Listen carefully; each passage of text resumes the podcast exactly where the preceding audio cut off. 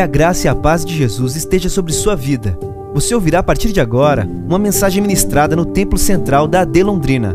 Que o Senhor fale fortemente ao seu coração e te abençoe de uma forma muito especial.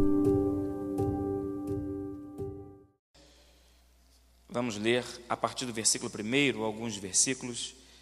Eu leio, os irmãos me acompanham. Nessa ocasião também cumprimento aqueles que estão nos acompanhando através das redes sociais desta igreja. Diz assim a palavra do Senhor no segundo livro de Samuel, capítulo 7, a partir do versículo 1. Sucedeu que, estando o rei Davi em sua casa, e que o Senhor lhe tinha dado descanso de todos os seus inimigos em redor, disse o rei ao profeta Natã: Ora, olha, eu moro em casa de cedros, e a arca de Deus mora dentro de cortinas. E disse Natã ao rei: Vai, faze tudo quanto está no teu coração, porque o Senhor é contigo. Porém, sucedeu naquela mesma noite que a palavra do Senhor veio a Natã, dizendo: Vai, diz a meu servo, a Davi, assim diz o Senhor: Edificar-me-ias tu casa para minha habitação? Porque em casa nenhuma habitei desde o dia em que fiz subir os filhos de Israel do Egito até o dia de hoje, mas andei em tenda e em tabernáculo. E em todo lugar em que andei com todos os filhos de Israel, falei porventura alguma palavra com qualquer das tribos de Israel, a quem mandei apacentar o meu povo de Israel, dizendo: Por que me não edificais uma casa de cedros? Agora, pois, assim dirás a meu servo, a Davi: Assim diz o Senhor dos Exércitos: Eu te tomei da malhada de detrás das ovelhas, para que fosses o chefe sobre o meu povo, sobre Israel. E fui contigo por onde quer que foste, e destruí teus inimigos diante de ti, e fiz passar para ti um grande nome, como o nome dos grandes que há na terra. E preparei lugar para o meu povo, para Israel, e o plantarei, para que habite no seu lugar e não mais seja movido, e nunca mais os filhos da perversidade o aflijam como dantes. Desde o dia em que mandei que houvesse juízes sobre o meu povo Israel, a ti, porém, te dei descanso de todos os teus inimigos. Também o Senhor te faz saber que o Senhor te fará casa. Quando teus dias forem completos e vieres a dormir com teus pais, então farei levantar depois de ti a tua semente, que procederá de ti, e estabelecerei o seu reino. Este edificará uma casa ao meu nome, e confirmarei o trono do seu reino para sempre. E eu lhe serei por pai, e ele me será por filho, e se vier transgredir, castigá-lo-ei com vara de homens e com açoites de filhos de homens. Mas a minha benignidade se não apartará dele, como a tirei de Saul, a quem tirei de diante de ti. Porém, a tua casa e o teu reino serão firmados para sempre diante de ti. Teu trono será firme para sempre. Conforme todas estas palavras e conforme toda esta visão, assim falou Natã a Davi. Quando você recebe essa palavra, diga amém. Feche os seus olhos por um instante. Pai, nós te louvamos e te bendizemos. Tu és maravilhoso, nós estamos na tua casa. Esta é a tua casa, esta é a tua igreja, nós somos o teu povo. Estamos diante da tua palavra. Manifesta a tua vontade aos nossos corações mais uma vez. Abre a porta da palavra e edifica-nos neste culto, conforme o teu Espírito Santo nos guia. Nós oramos a Deus em nome de Jesus. Amém e amém. Meus irmãos, o texto que nós lemos é um texto que trata a respeito de uma situação delicada de uma pessoa. Na verdade, aqui nós temos pelo menos dois personagens, o profeta Natã e o rei Davi.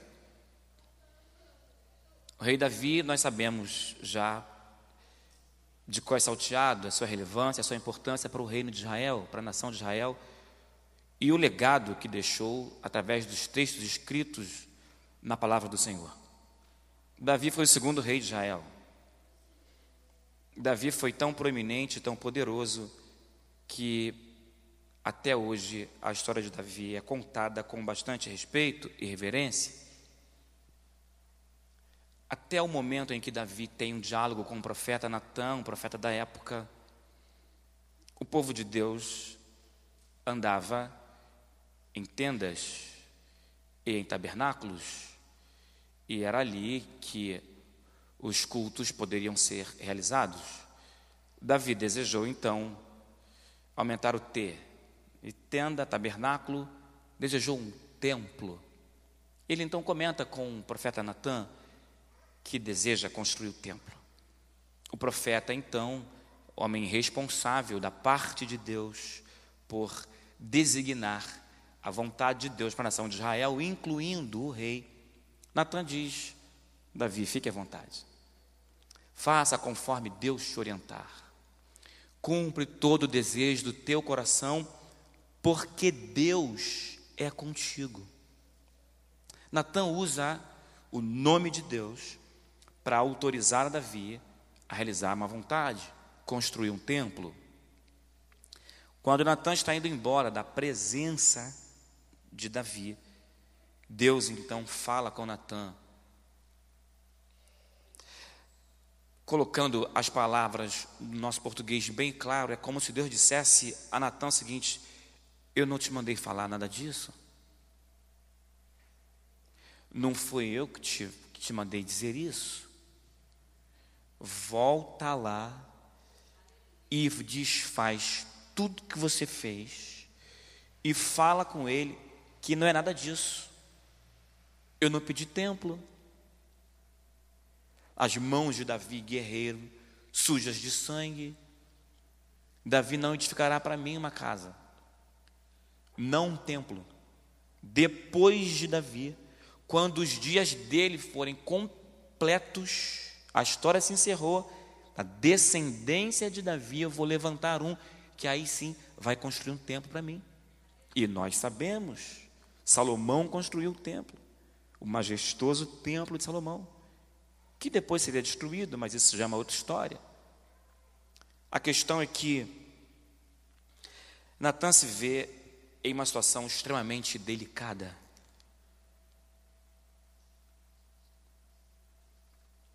Davi tinha tempo disponível para construir um templo. Davi tinha recursos disponíveis para construir um templo. Davi tinha autoridade espiritual para construir. Ele tinha maturidade emocional para fazer. Ele tinha uma boa motivação para fazer. Ele disse: não, eu habito numa casa, mas para o Senhor, para o culto. Então até a motivação de Davi era boa. Quem era Natã? Natã era um dos profetas da corte de Davi. Natã, diferente de outros profetas, Natã não era bajulador. Tanto que ele repreendeu a Davi quando ele pecou com Betseba. Foi Natã, este Natã, que confrontou Davi. Natã ajudou no desenvolvimento da música no templo. Ele registrou os atos de Davi e também registrou os atos de Salomão. Mas se esse homem era tão correto assim, diante de Deus e do povo, quais foram os equívocos desse profeta? Quais foram os equívocos de Natã? Mergulhei no texto, mergulhei na história, parei para pensar um pouco e cheguei a algumas conclusões que quero partilhar com os irmãos. É possível que Natã tenha considerado a nobreza do rei Davi e também as boas intenções do coração de Davi para dizer: fique à vontade, a tua intenção é boa, vai. É possível que Natã tenha considerado o argumento de Davi e concordou com a necessidade imposta. Não, realmente, estamos precisando fazer uma casa maior do que tenda ou que tabernáculo. Natã empenhou o seu apoio a Davi sem ouvir a voz de Deus. E Natã envolveu precipitadamente o nome de Deus na história. Natã agora precisa voltar atrás na palavra liberada, retirar o seu apoio, assumir o seu equívoco E como está diante do rei, Natã corre o risco de ver o seu prestígio abalado, o seu nome desmerecido. Natã corre o risco de ver o rei de Israel triste ou enfurecido. Voltar atrás numa palavra empenhada é uma das mais difíceis decisões que podemos tomar. No Rio de Janeiro, eu trabalho com adolescentes, tanto nas igrejas quanto nas escolas. Eu sou professor. E uma das coisas que mais aborrece o aluno, ou que mais entristece o aluno, é quando eu retiro uma palavra empenhada. Quando eu digo, olha, quem tirar a maior nota vai receber barra de chocolate. E depois, por causa da disciplina ou da indisciplina da turma, o que não é muito difícil no Rio de Janeiro, eu digo, olha, está suspensa a barra de chocolate. Toda a premiação está suspensa. Eu estou dentro das minhas razões, tenho o poder de fazê-lo, mas quando eu tiro uma promessa de um coração, eu vejo o semblante decair. Aqui, quem é pai, quem é mãe, quem é avô ou avó, já deve ter percebido, quando diz, ó, não vai ter mais o passeio, eu não tenho mais a saída. Por quê? Porque está chovendo. Você está doente. Você não está de caixa, você não vai. Quando você retira uma palavra liberada, boa, favorável, é extremamente arriscado. Agora, se você faz isso com o seu filho, você tem autoridade sobre ele.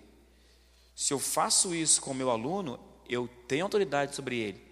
Mas se um profeta faz isso diante do rei de Israel, eita, ele corre riscos.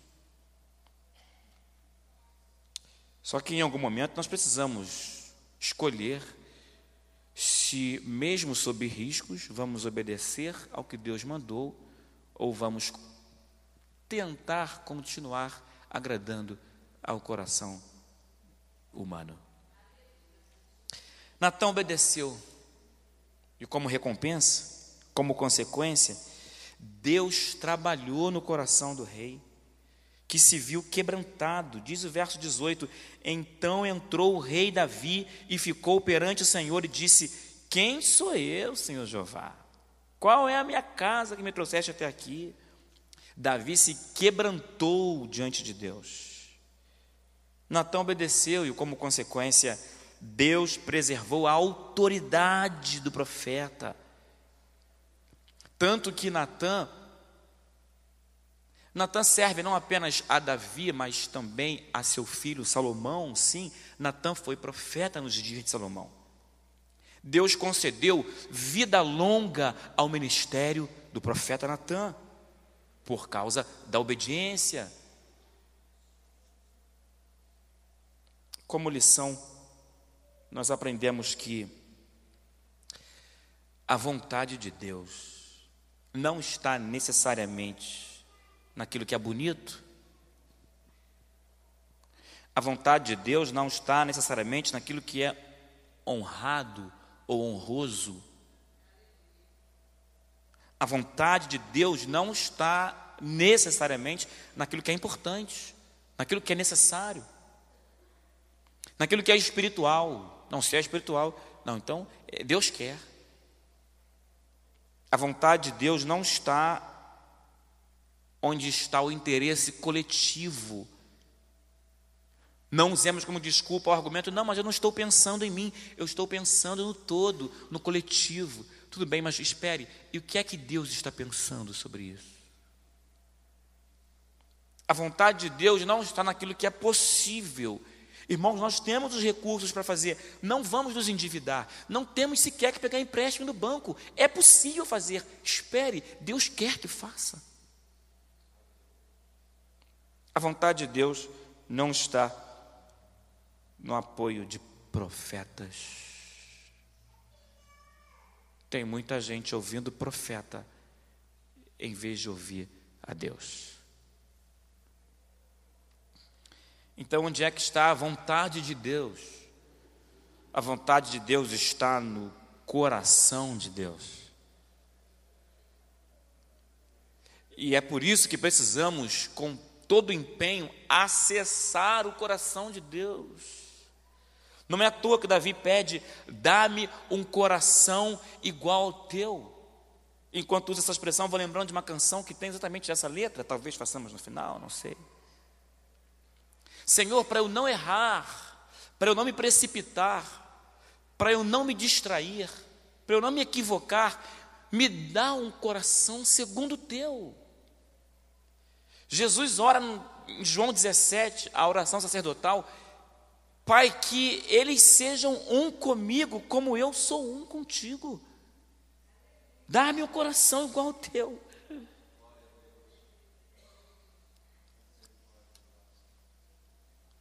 Eu percebo,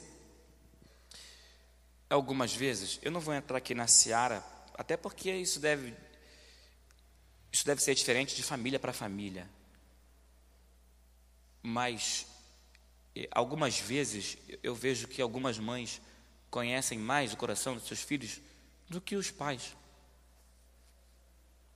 E aí o pai quer agradar, quer dar uma coisa, quer fazer uma coisa. A mãe, de forma inexplicável, disse, não era isso que ele queria.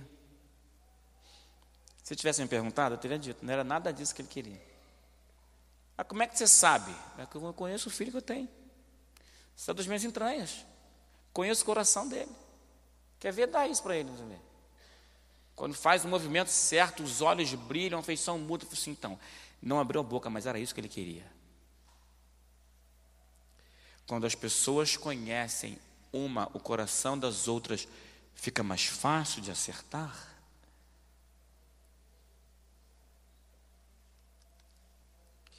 Davi, então, tem que perceber Natã arrancando uma palavra.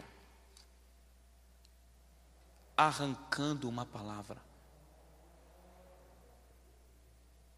Coloca uma palavra de esperança no coração, depois vai lá e fala assim, desculpa, é que não era nada disso não. Acabou, voltou. Eu sou extremamente organizado nas minhas agendas, mas eu sou falho, humano, já cometi equívocos. Eu já precisei voltar atrás em uma palavra empenhada numa agenda.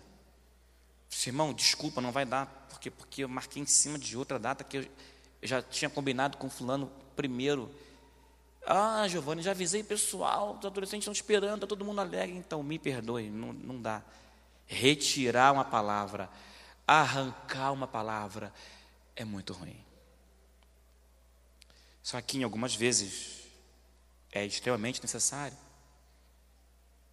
Escute, Eclesiastes capítulo 3, verso 2 diz que existe um tempo de plantar e um tempo de arrancar o que se plantou. Arrancar exige um esforço. Arrancar exige coragem. Arrancar dói, magoa, machuca. Arrancar desestabelece o contato. Arrancar faz morrer. Arrancar exige que se limpe. Pegou um produto da terra, arrancou, vem terra para tudo que é lugar, para tudo que é lado. É preciso limpar, porque arrancar exige que se limpe. Arrancar exige movimento rápido e violento. Quando Deus manda, não podemos negociar. Não podemos esperar para ver se Deus muda de ideia. Se Deus falou, acabaram seus argumentos. Então eu preciso ir correndo, sem perda de tempo, arrancar o que se plantou. Arrancar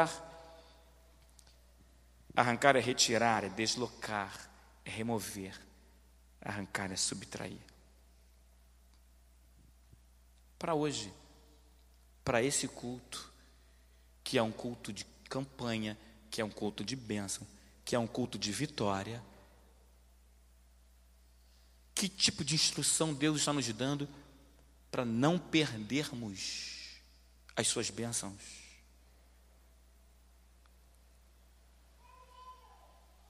Se hoje nós estamos diante de uma palavra como essa, que diz que, em algumas vezes, Deus nos corrige, diz, vai e conserta, porque eu não estava nesse negócio. Não estou te abençoando, não estou te prosperando, porque eu não estava nesse negócio.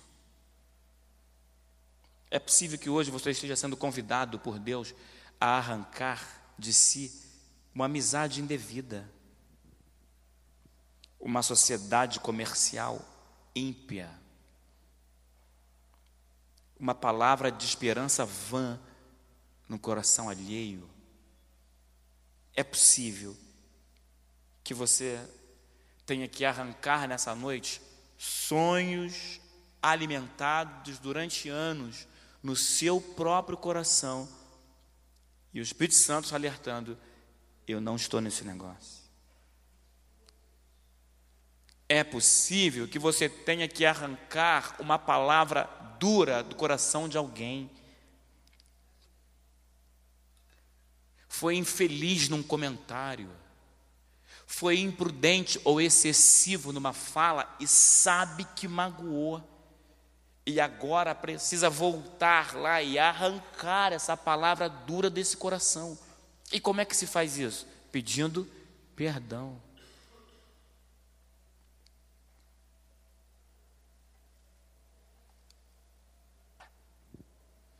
Quem não arranca o que tem que ser arrancado, perde tempo e perde oportunidades.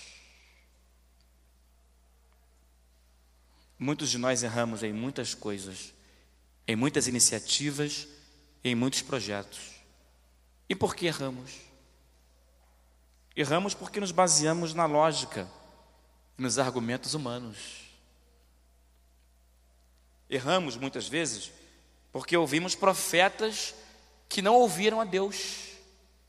E aí tem um monte de gente que fica magoada.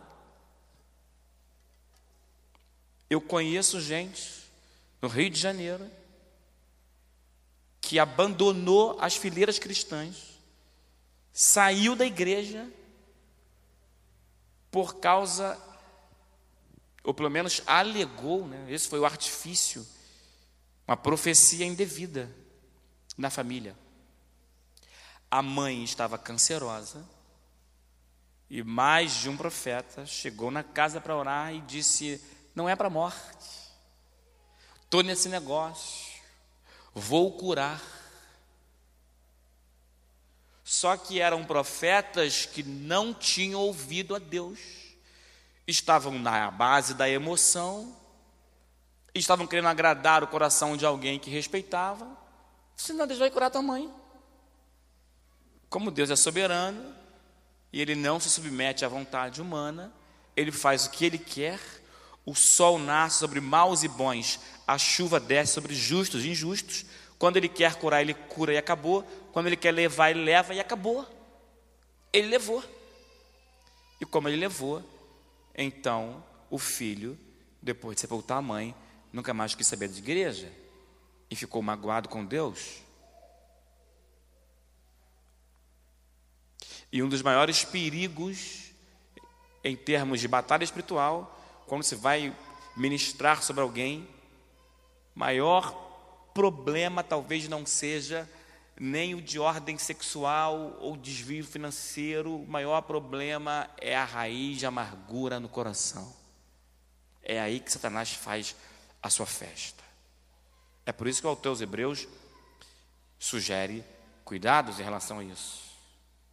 É possível que nessa noite tenha alguém aqui que precisa se perdoar, não perdoar a Deus, mas se perdoar em relação à mágoa que ficou, porque Deus não fez a sua vontade. Erramos em muitos projetos porque somos apressados, muitas vezes, e ansiosos.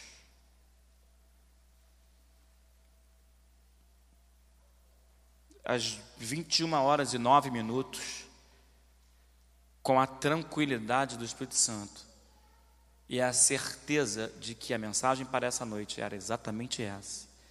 Eu falo para esta igreja aqui em Londrina que Deus quer redirecionar a rota de algumas pessoas hoje.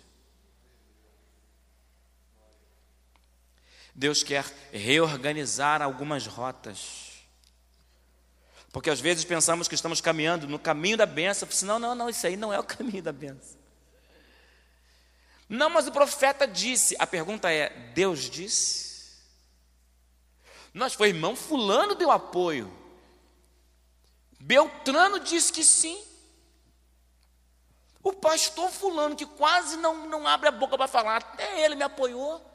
A pergunta é, o que Deus disse a esse respeito? Olha, lá no fundo, eu tenho um certo desconforto. Pois é. É a voz do Espírito Santo. Essa falta de paz no coração, esse desassossego de alma, é a voz do Espírito Santo dizendo, é a intenção certa na rota errada.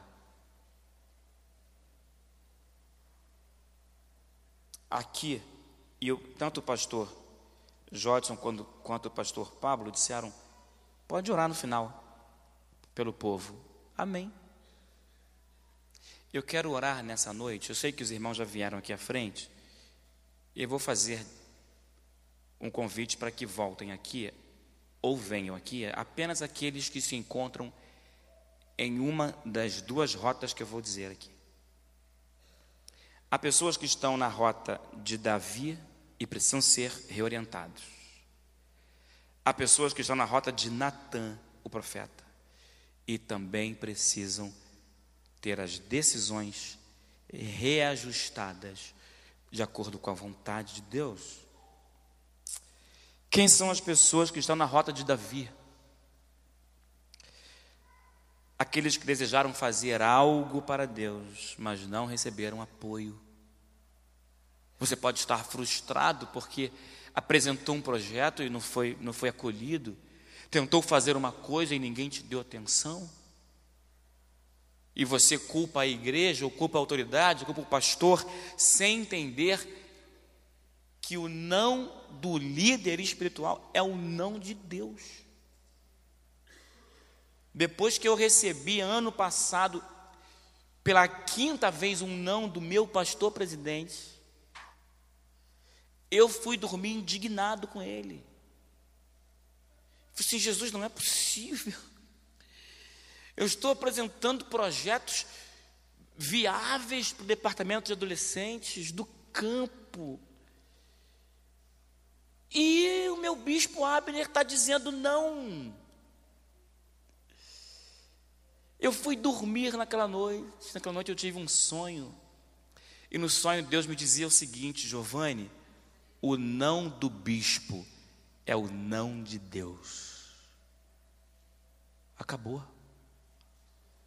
Acabou o trauma, acabou a tristeza, acabou o mimimi. E depois que o tempo passou, eu entendi, realmente, se ele tivesse me dito não, se ele tivesse me dito sim, ano passado eu ia estar enrolado agora. Se você é alguém que desejou fazer alguma coisa para Deus, mas não teve apoio, você é alguém que está na rota de Davi. Eu quero fazer uma oração por você. Mas não saia desse lugar antes, por favor. Quem é que está na rota de Davi? Aqueles que tiveram alguma proposta boa, uma boa ideia, recusada. Estão na rota de Davi aqueles que viram as suas ideias serem implementadas por outras pessoas. Já vi gente magoada porque disse, não, mas eu abri a boca, disse, eu ia fazer esse negócio, fulano foi e fez na minha frente. O coração precisa ser sarado, porque aquilo não era para você.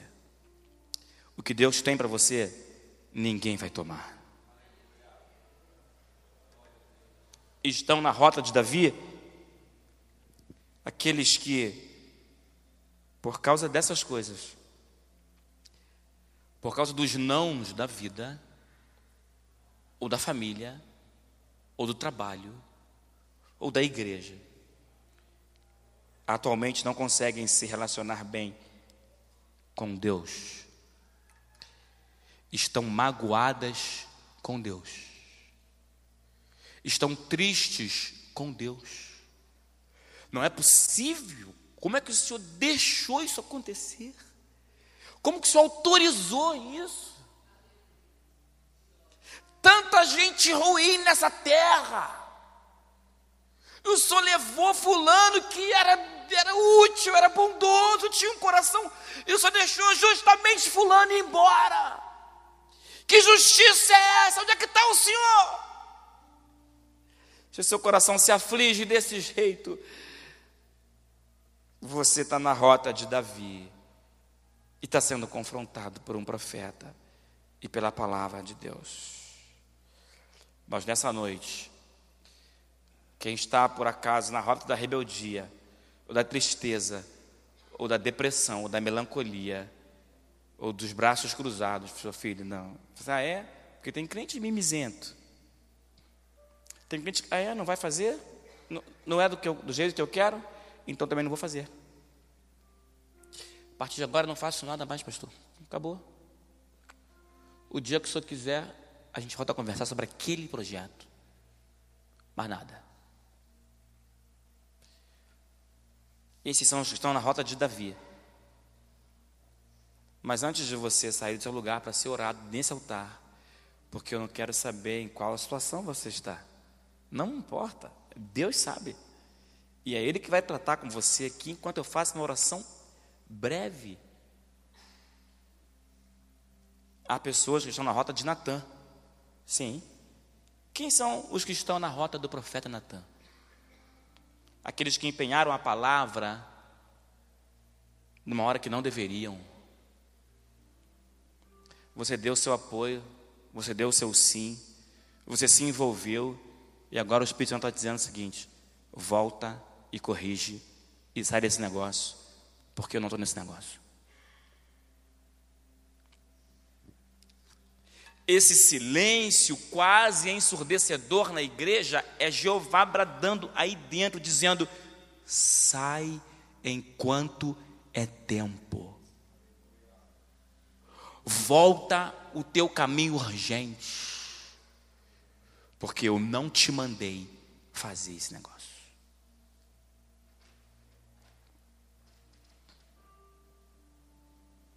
Começou a pensar a vender a casa e por alguma razão, alguma coisa está dando errado.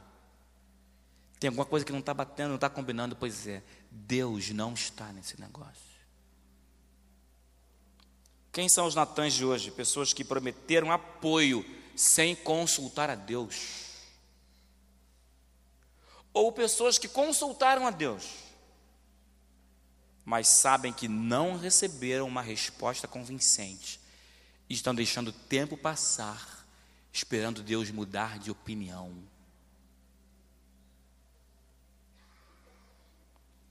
Pessoas que estão sendo incomodadas por Deus quanto a alguma decisão.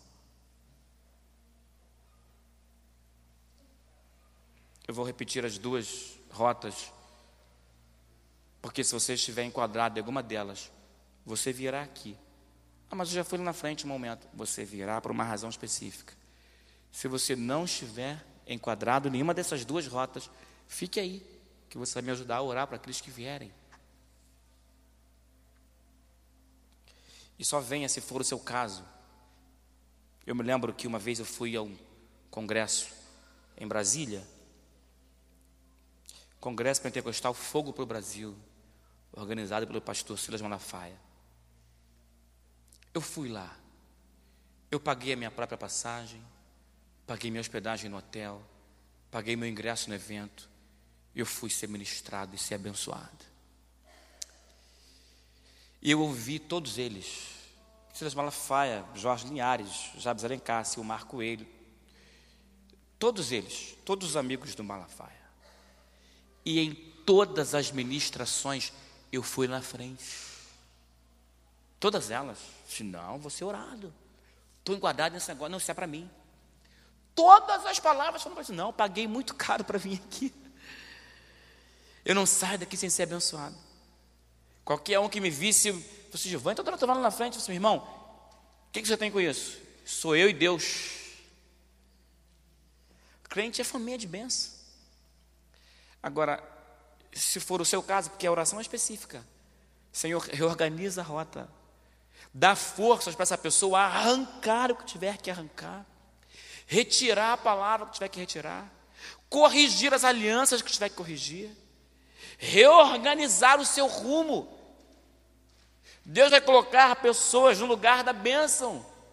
Aqui pode ser o lugar da boa intenção, o lugar dos recursos, o lugar dos apoios dos profetas. Mas se o lugar da bênção de Deus for aqui, nessa noite, Deus vai te transportar para o lugar que tem que ficar.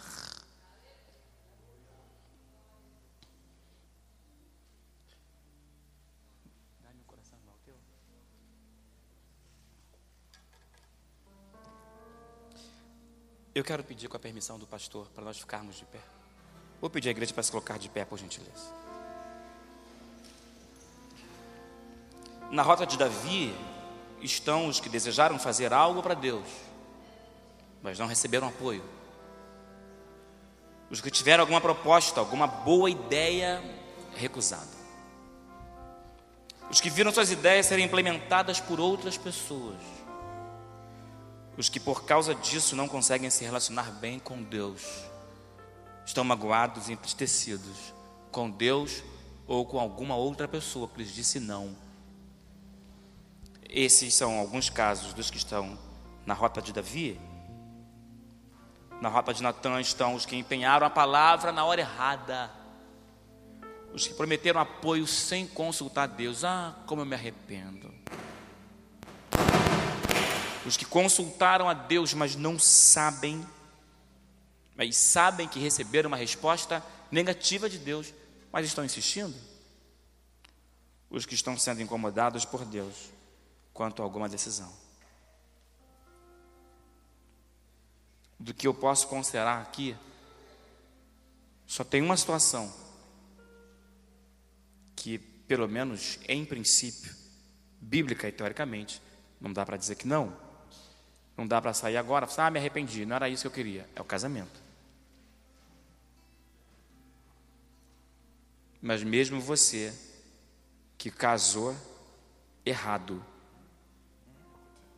sabe que tomou uma decisão precipitada e se arrepende, está sofrendo. Deus pode transformar teu casamento. Não desfazê-lo e te dar outro. Ele pode mudar essa água em vinho novo, se você colocar essa decisão equivocada diante do altar de Deus. Vamos orar aqui nessa noite. Senhor, me dá um coração igual ao teu, para eu não errar mais. Enquanto a equipe de louvor ministra essa canção, quando eles começarem, se você estiver enquadrado em uma dessas duas rotas e quiser corrigir o seu rumo, sai desse lugar e vem aqui. Nós queremos orar por você. Se tu olhares, Senhor, para dentro de mim, nada encontra. Se você é alguém nessas condições, saia desse lugar e venha. Eu quero orar por você. Mas desejo eu tenho de ser transformado. Se você deseja ser transformado, saia desse lugar. Dá-me um novo coração.